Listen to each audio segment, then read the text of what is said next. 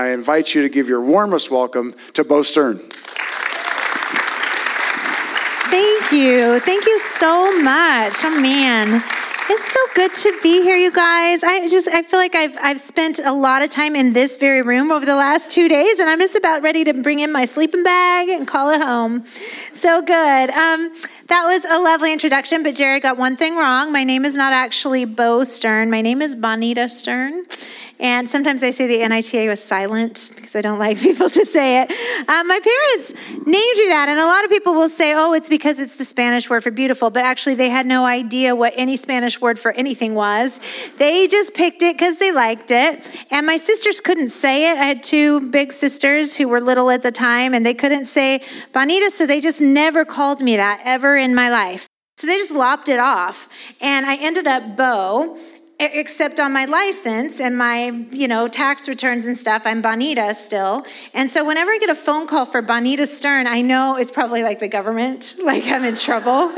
And so I, it's never ever good news or someone who knows me. I am known by a certain name by some people and another name by other people depending on what they know of me and that's really true of a lot of words. Like we use different words to describe different elements of the same thing. So, like the Inuits have a hundred words for snow. I, in Bend, we have a hundred words about snow. no, I don't want to say them here because I won't get asked back.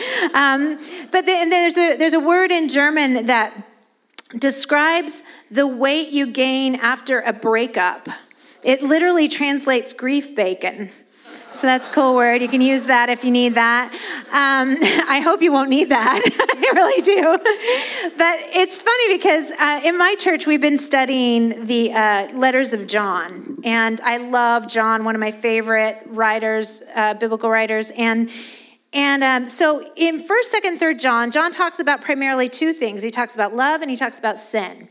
And when he talks about love, he uses a word that really wasn't found in any contemporary documents to the Bible. There are no ancient texts that use the word agape. And so, what historians believe is that the word agape was developed by Christians to describe something they were seeing that they hadn't seen before. This is like a different thing. This is a different kind of love. This is a whole different Bo. This is a whole different situation. And the word is agape, and it's different um, from the other words in Greek, one which means a romantic, sexual kind of love, and one which means a friendship kind of love. This one means a protective kind of love. This is a love that lays its life down. How much protection? The way Jesus protected our future by laying his whole life down, his dignity, his ministry, his everything, laying it down for us. So agape is that word that was cultivated and created inside of community that was living it out and going, What is this? What does this look like? This is the word that Jesus used when he said, This is how they're going to know that you're followers of Jesus. And so today, the message is I think the end of your marriage series, unless you want to carry that into Easter, which would be a cool trick. Um, and I, if you aren't married today, I, I bless you. I'm so glad you're here because I am one of you. I am widowed. I am also single. And um, so just know that I have you in my heart. And this doesn't disclude you, disclude. This doesn't exclude you. This is about loving well. We want to talk about how we love well. Because if it's the if it's the watermark for a follower of Jesus Christ, because John says over and over again, this is how we're going to know. This is this the one who loves is the one who walks in the way of Jesus, and the one who doesn't doesn't.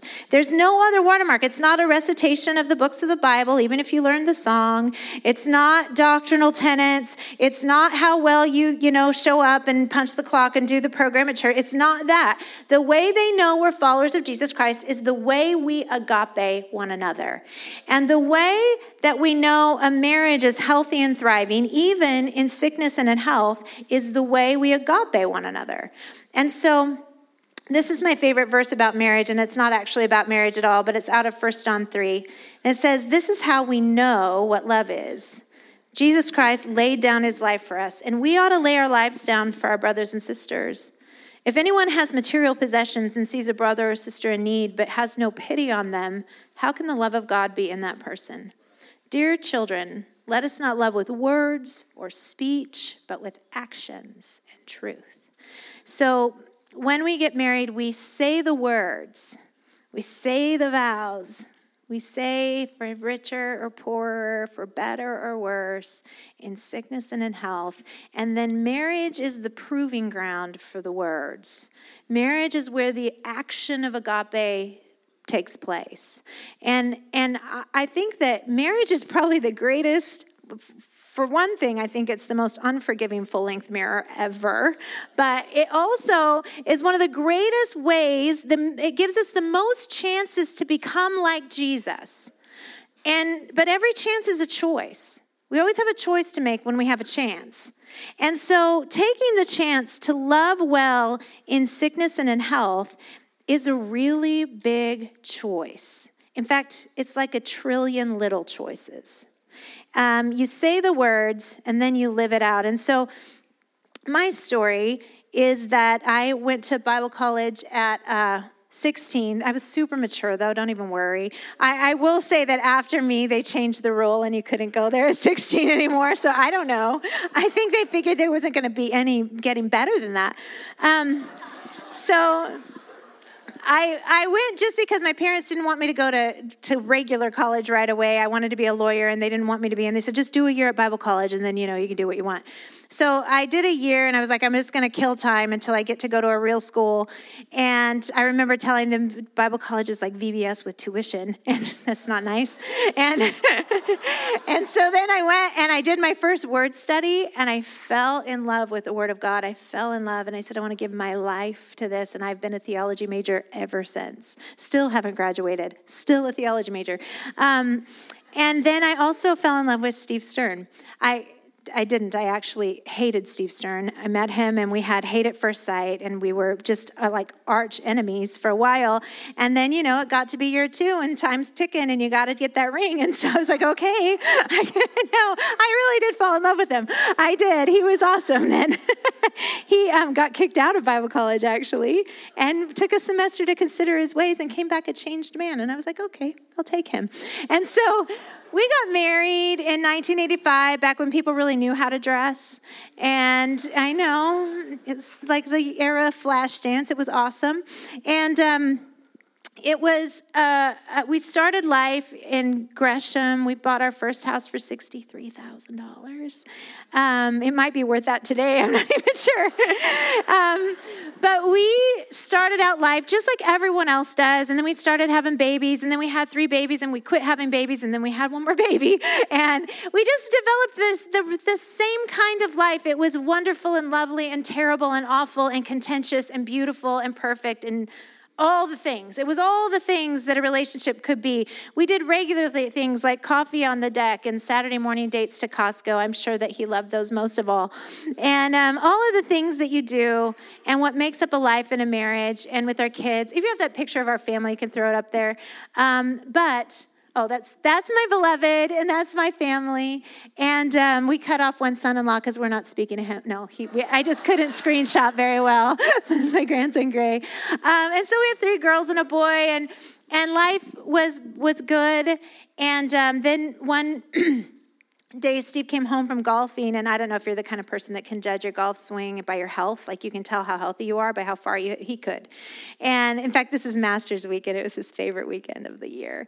And um, he came home and he said bo my golf swing is 40 yards short. Something is really wrong with me.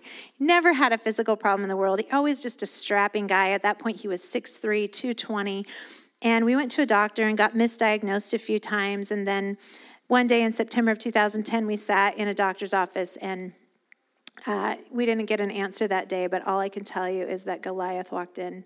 I felt him. I felt him walk in and challenge us to the fight of our lives. Five months later, after lots of testing, after lots of actually praying that he had cancer and that it wasn't what we feared, we found out that it was what we feared. It was ALS or Lou Gehrig's disease. And um, our lives changed for good. We, but we we took our daughter and son in law with us to that appointment. And on the way home, we stopped at a restaurant and we raised our glasses to life. And my husband said, Well, we've just been called to the ALS community. That's what we're going to do. This is our ticket into a mission field we couldn't have gotten into otherwise. And he lived out the days of his life with so much strength. I wouldn't actually call him a hero before, but he was in that four years. And so we, we, we embarked on this really difficult, really beautiful adventure of figuring out how to walk Steve home. We prayed for healing, just know that. But we also had a lot to deal with as as things progress for him. ALS is a disease that steals all your muscles and eventually leaves only your eyes and brain functioning. Takes your ability to speak and swallow. And so we started into this thing, and I remember the first day that he couldn't make it up the stairs, and we had to put a stair machine in. I remember the day the wheelchair showed up. Um, he let it sit in the garage for three months before he'd get in it. Um, I remember the day he said, it's time to quit driving. I remember the day he sent his golf clubs to Uganda to a missionary because he knew he couldn't golf anymore. It was like dying piece by piece, letting go of things that he loved.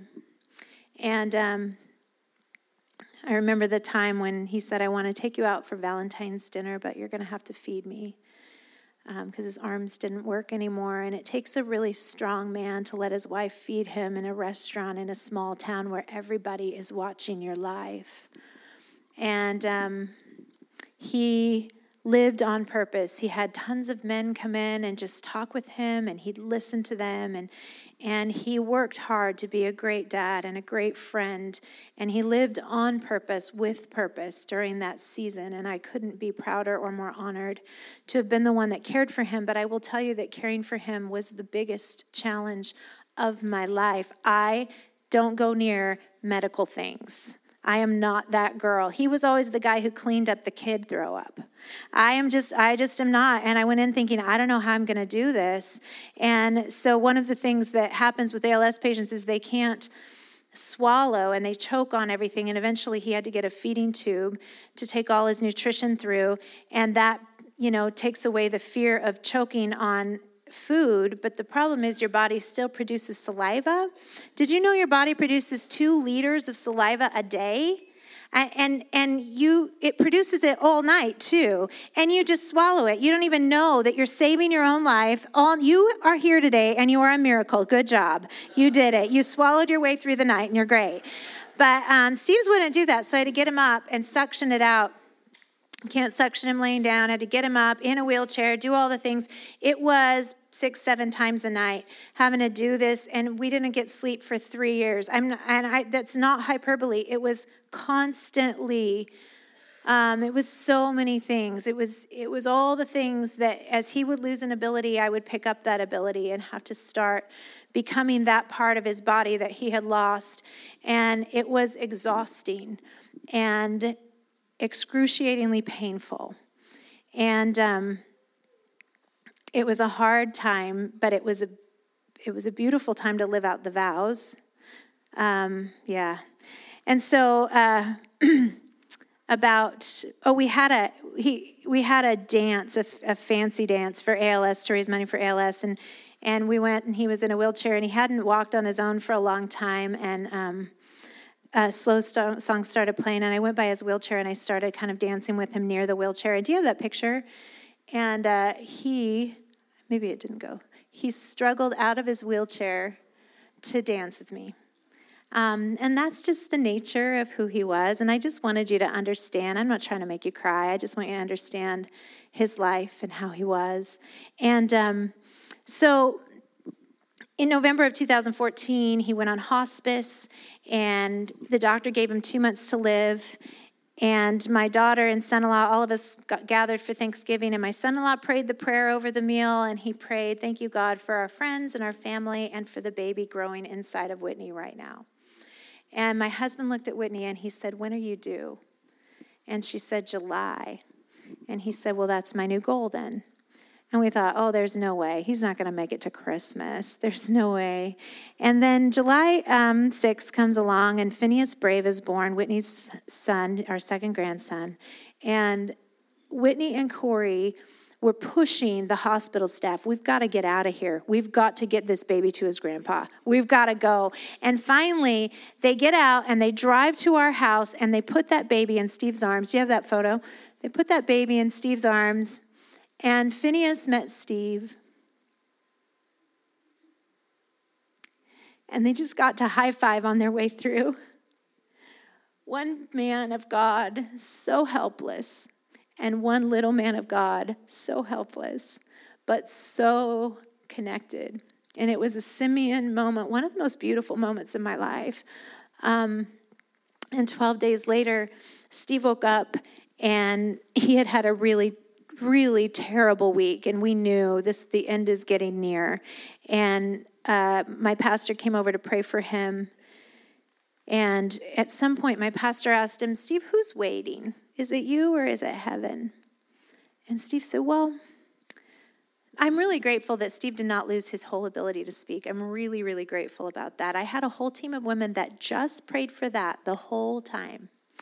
Um, and so he said, Who's waiting? And Steve said, Well, Josiah, who's our only son, and he was 15 at the time. Josiah has to take his driver's ed test, and I don't want him to be worried about me. And Tess, our second, our third daughter, is on a road trip, and it's not polite to leave while someone you love is gone.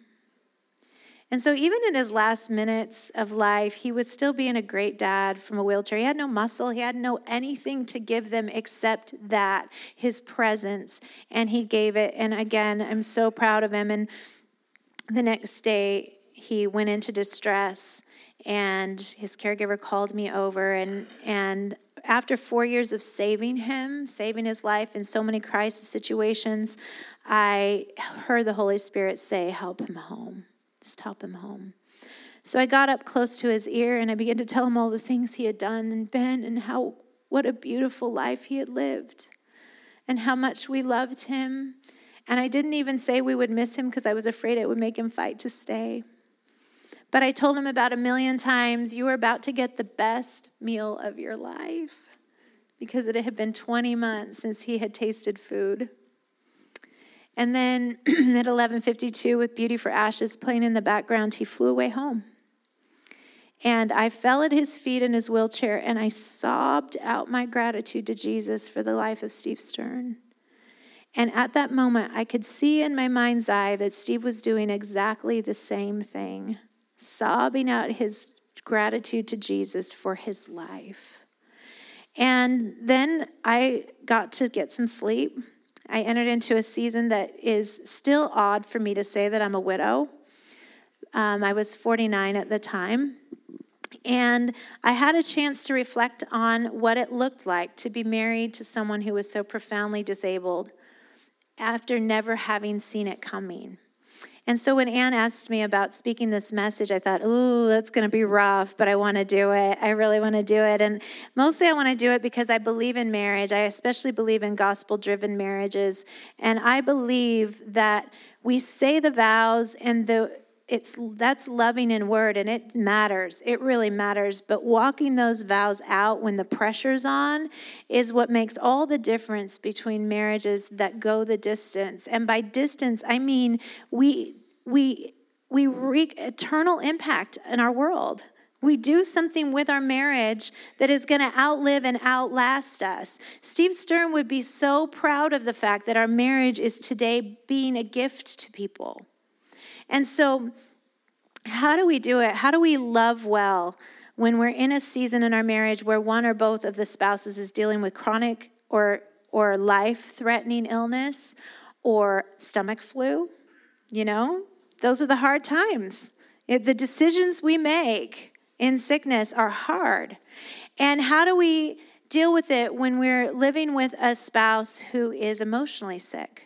Because it's just as difficult but more invisible and it's really hard. And so, all I want to give, I don't have a super theological message today. I just want to give you some things that I've learned from Jesus as I've gone. I want to tell you a couple of ways that I think you can help care for the person you love when they're sick. And I want to tell you three things I learned from Jesus throughout living out the vows. Um, a study published in Cancer Journal um, showed that, and this was recently done and it was groundbreaking when the results came out, that uh, in marriages that have a chronic or terminal illness, a, a, a serious health crisis is responsible for a much higher divorce rate, 21% higher. But it's interesting because when they looked at it next to a control group, they found that when the when the sick person is the wife, or when the sick person is the husband, they divorce only 3% of the time versus 12% in a regular marriage. But when the sick person is the wife, they divorce 21% of the time. And so there is a real difference in the way women stick in marriages that are sick and the way men stick in marriages that are st- sick. And researchers are still trying to figure that out. And I don't know the answer either. I do know it's not as simple as men aren't as cool as women. It's really not. There's a lot to it. There's a lot about men don't feel qualified to be caregivers and they feel inadequate in that role, and women would rather be cared for by their family. And there's a lot there. But the bottom line is the number one thing you can do if someone in the marriage is sick is stay. That's the number one thing, and that is not a sexy word, but stay. There were plenty of times where I, I looked out in my lawn and thought, there's a whole world out there. I could I could, there's stuff out there I could go. There, it wouldn't be so confining. There would be things that I could do. But the one thing sometimes that kept me, other than my love for God and my love for Steve Stern, was the awareness that I was going to have to sleep with my own self after he was gone. And I would have to live with the choices that I made. And so, stay. Simple, not easy. But it's a really big word in how we take care of someone we love. Um, when a spouse is sick emotionally, Depression and anxiety is at an all time high in our world. We are seeing diagnosis of, of emotional health issues triple the rate of 1987. And so almost every marriage is going to deal with something from it. And these are such a big deal. When we get soul sick, when you have a soul wound or something that's unhealed, um, and and it causes an emotional sickness. You can feel just as helpless as caring for someone who's physically ill. And it can be just as debilitating but like i said it's invisible so you don't get the same amount of sympathy and support from the outside world. I mean i got all kinds of casseroles dropped at my door but i haven't heard about a lot of people doing that for spouses who are depressed so, uh, most marriages disintegrate actually over soul sickness, not over body sickness. Emotional issues create things like unfaithfulness and affairs, financial issues, fear and insecurity, family insecurity, depression, procrastination, unhealthy addictions. And ultimately, emotional sickness can lead to physical sickness, and it creates barriers in intimacy. So, how do we fight for spouses? Other than stay? How do we fight for spouses who are struggling physically, physically or emotionally? When sickness comes into our marriage, a couple of things. One thing is pray. Let's not underestimate the power of prayer in our relationships. It is so, so important. And there were times when I was caring for Steve that I thought I can I don't I could have no energy to pray. And so I would just fall into bed and and just say thanks for the day and help me tomorrow. Help me to face it tomorrow. And I had in those moments people who I knew were praying for me call in the troops.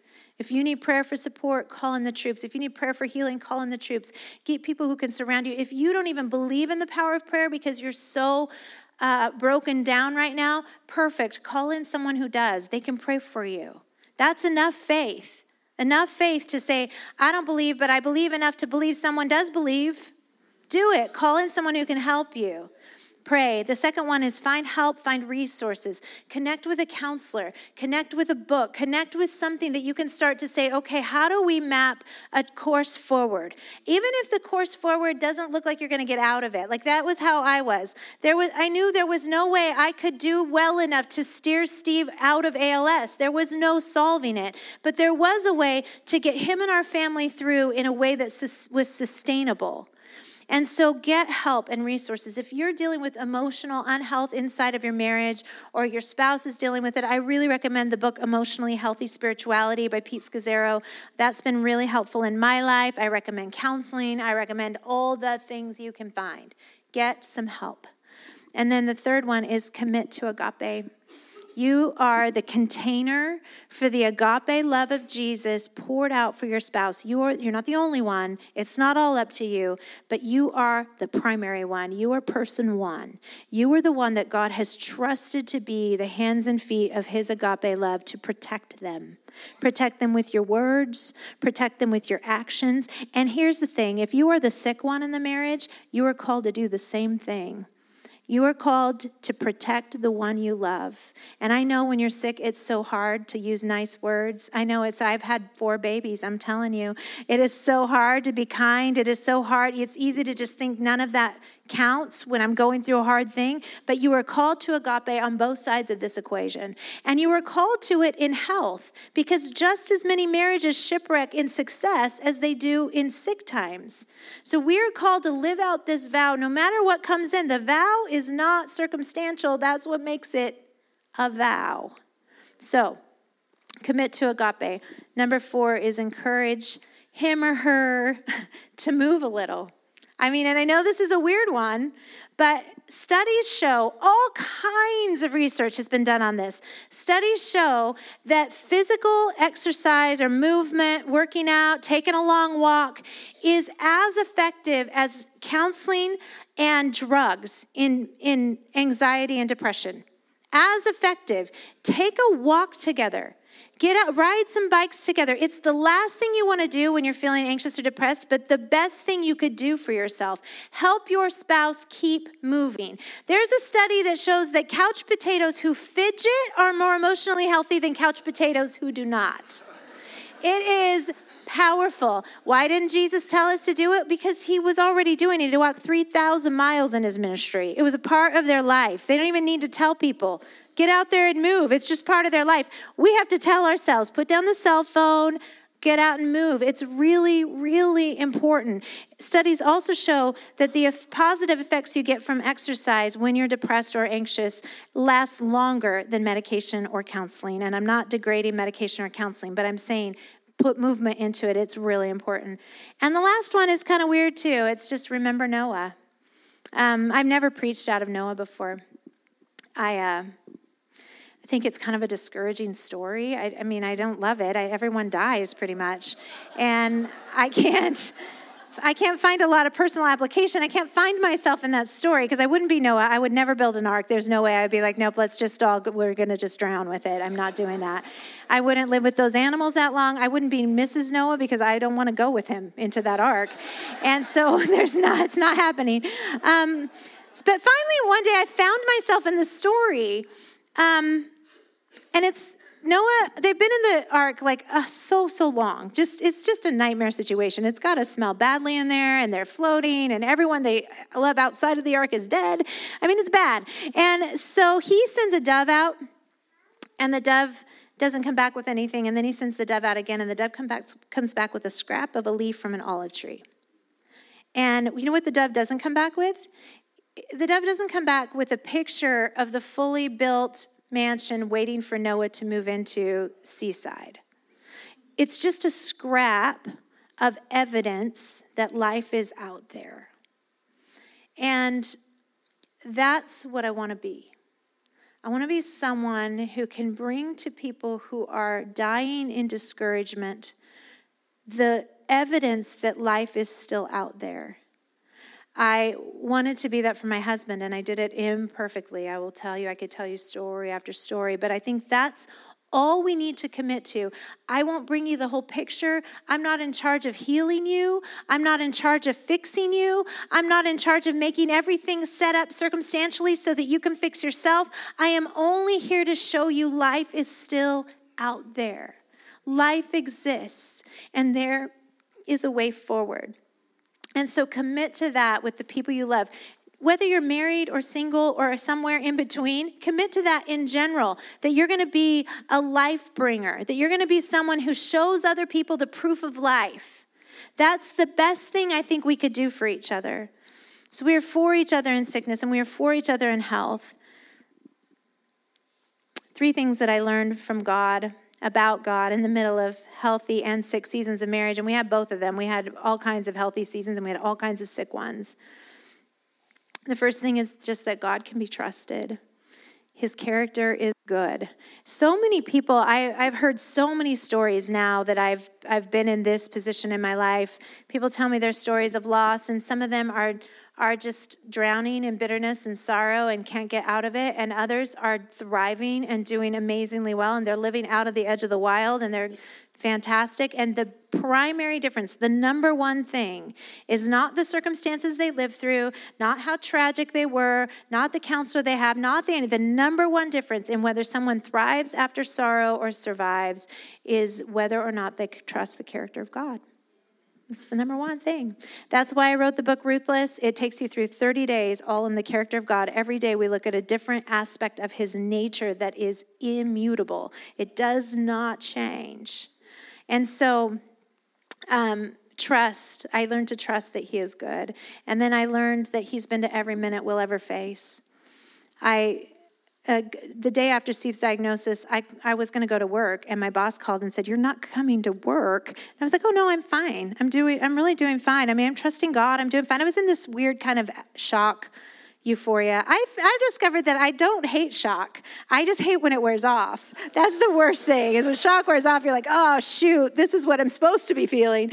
Um, so, sure enough, about 10 o'clock that morning, shock wore off, and I landed on my face in my office floor at home, and I just was pouring out to Jesus saying, I am so afraid. I am not the girl for this job. You got the wrong girl. This can't be happening. All of those things. How am I going to make it? My, how are my kids going to make it? How am I going to put four kids through college? What's going to go happen? And in the middle of that, through the fray of it, I just kept hearing the words every minute, every minute, every minute, every minute. And I was like, what does that even mean? And then I got up with my computer and I started writing and I wrote, I've been to every minute you will ever face and I've made provision there. You won't see it now, but you'll see it when you get there. And I can tell you, four years after my husband died now, that I can look back on every moment that I experienced and see the fingerprints of God all over it. On the day we found out he had disability insurance and we didn't think he did. I mean, in a million ways, on a million days, on a, on a, day when someone parked a wheelchair van in our driveway and said, It's yours. Oh, no, we do want $5. I mean, God was just there in every minute. He was there and He was doing the things that only God can do. And I learned that about Him in that time. I also learned that His love is the fuel for the stuff I never thought I could do. And if his love isn't the fuel, then I still can't do them. I couldn't do it on my own. We've got to draw from the agape of God that is holding us while we hold someone else, that pours into us so that we can pour into someone else. The agape of God is good for us. He already laid his life down for us to have what we need. And it's the most beautiful thing. And experiencing the vows lived out under pressure is like watching a diamond be born. And even though I don't have my beloved to share that with now, I have so much beauty from that season. So more than my arms can hold, so much beauty. My kids love God. They're solid, they're settled. Life is good in sickness and in health. And so on my 30th anniversary, um, do you know what the gift is for year 30? It's pearls. And it's funny because I had always likened our marriage to the parable of the pearl hidden in the, the parable of the pearl that the guy finds and hides because it's a pearl of great price. And Steve and I used to say to each other, There's a lot of field in you, but there's a pearl there somewhere. the field, it's everywhere, man. But there's a pearl. We're digging. And my husband, though he was on hospice, completely, men, take a little note here, completely paralyzed, managed to give me a string of pearls for our 30th anniversary. Um, you, can, you can do it. You can figure it out. You can get your, gift, your wife the perfect gift. Um, and on that day, I wrote a letter to myself on a day when I felt like I was dying myself. Um, I wrote this letter to my 1985 Cyndi Lauper hair self on the day of my wedding, and I want to read it to you as we close. Dear very, very young Bo, you're about to walk down the aisle and marry the love of your life. You will say vows that are made of fancy words like protect and honor and troth. Pretend you know what it means. You will promise to love Steve. He will promise to love you. You will promise to take care of him. He will promise to take care of you. In your heart, you will feel love beyond all sense of reason, and you will be ready to sacrifice anything for him, anything. Then the laundry will pile up, and he'll want to go golfing when you want to have a long talk about a subject that is only interesting to you. And that's when you'll start to build some bargains into your relationship, and they will sound almost vow like in their virtue. You will tell him he can go golfing on Saturday if he will also clean the garage on Friday. I don't know that he ever did. I'll just tell you, I'll tell you that. He's not here to defend himself, so I get to say what I want. Um, you'll agree to fold his socks if he agrees to wash your car. You'll make deals and he'll make deals, and before you know it, you'll be living in a world that is fair and square and even Steven. You'll learn to expect all the emotional ledgers to be balanced with exactly the right ratios of give and take. But eventually, your fear will get the best of you, and you'll have no courage to bring into this fight. Steve will find that all the chips have been moved to his side of the table as he works triple time to assure you that you are loved and safe. It will make him weary, but don't worry, he'll handle it like the champ you only suspect he is now. He'll love you fiercely and fight for your freedom, and you will never feel for a moment that he regrets choosing you. Never for a moment. His love will help you find what you need to become brave like you've never imagined you could be. And that newfound courage, hold on to it with both hands. Because, sister, the future you see as you peer through your wedding veil is going to take a turn you cannot possibly see coming. You wouldn't believe me if I told you. The day will come when you will be all the muscle in this marriage. A dark day will come when you will steady his shaking hand as you sit in a hospital waiting room. You will button his shirt and help him shave. You will do the driving and the lifting and the working, but he will still be brave enough for both of you. Not gonna lie, some moments you'll feel like you'll buckle beneath the weight, but you won't, and neither will he because it turns out the vows aren't perfect and they aren't even Stephen, but they are strong and real. They are as strong as you're willing to live them and as strong as the God who heard you say them. One day you'll see a young, healthy couple make their promises dressed in white. You will think about how they have all their days ahead of them, and your heart will do a little squeeze because you remember that very moment in your life when the future stretched out so wide. But here's the thing you won't envy them because you'll know what you have is proven and true. It's made of long nights and hard fights and a lot of giving when it seemed there was nothing more to give. In a world that is more comfortable with quitting than sticking, you will discover that the truest joy is not found in the shadows, but out in the deep. So go say your vows, eat the cake, love your life. You will never regret this choice, but you might regret that dress.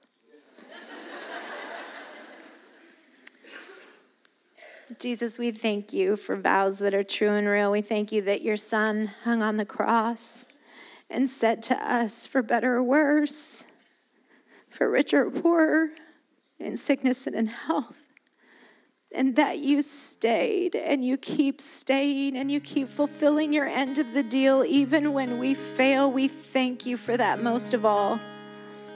And we ask you, God, that that kind of agape, that kind of goodness would fill our hearts toward our people, no matter who those people are. Would you fill us with the kind of agape love that protects greatly, that loves greatly, that lays down our lives and our will and our need to be first and our need to be right, that lays all the things down in order to bring your goodness to a world that is longing for it. When we sing the goodness of God is running after me, it runs after me in the form often of people who love so well, who love so strong, who stick so close. And so, God, we thank you for those people in our lives today. And we ask that you would cause us to become that kind of people, that kind of people that loves without measure, that doesn't love by the rules. God, would you just give us a heart? For the marriages here today that are struggling through sickness, I ask that you would be the God of all comfort and grace, and that you would be the great, great physician, that you would come into homes, that you would walk through hallways, that you would visit bedrooms, that you would visit hearts, and that you would bring answers that we cannot possibly develop on our own. God, would you come and do superhuman things in the marriages of this house? I pray for every marriage that is in the season of health and is taking it for granted or is coasting or is in a place where they're not investing in one another spiritually. God, I pray that you would come and you would infill, in, uh, infill them with your passion and the fuel of your love and a fuel for your heart and your house. God, I pray that our homes would be a reflection of who you are, that the goodness of God would pour out through our lives, into our children, into our neighborhoods, and out into the streets because you are just that good.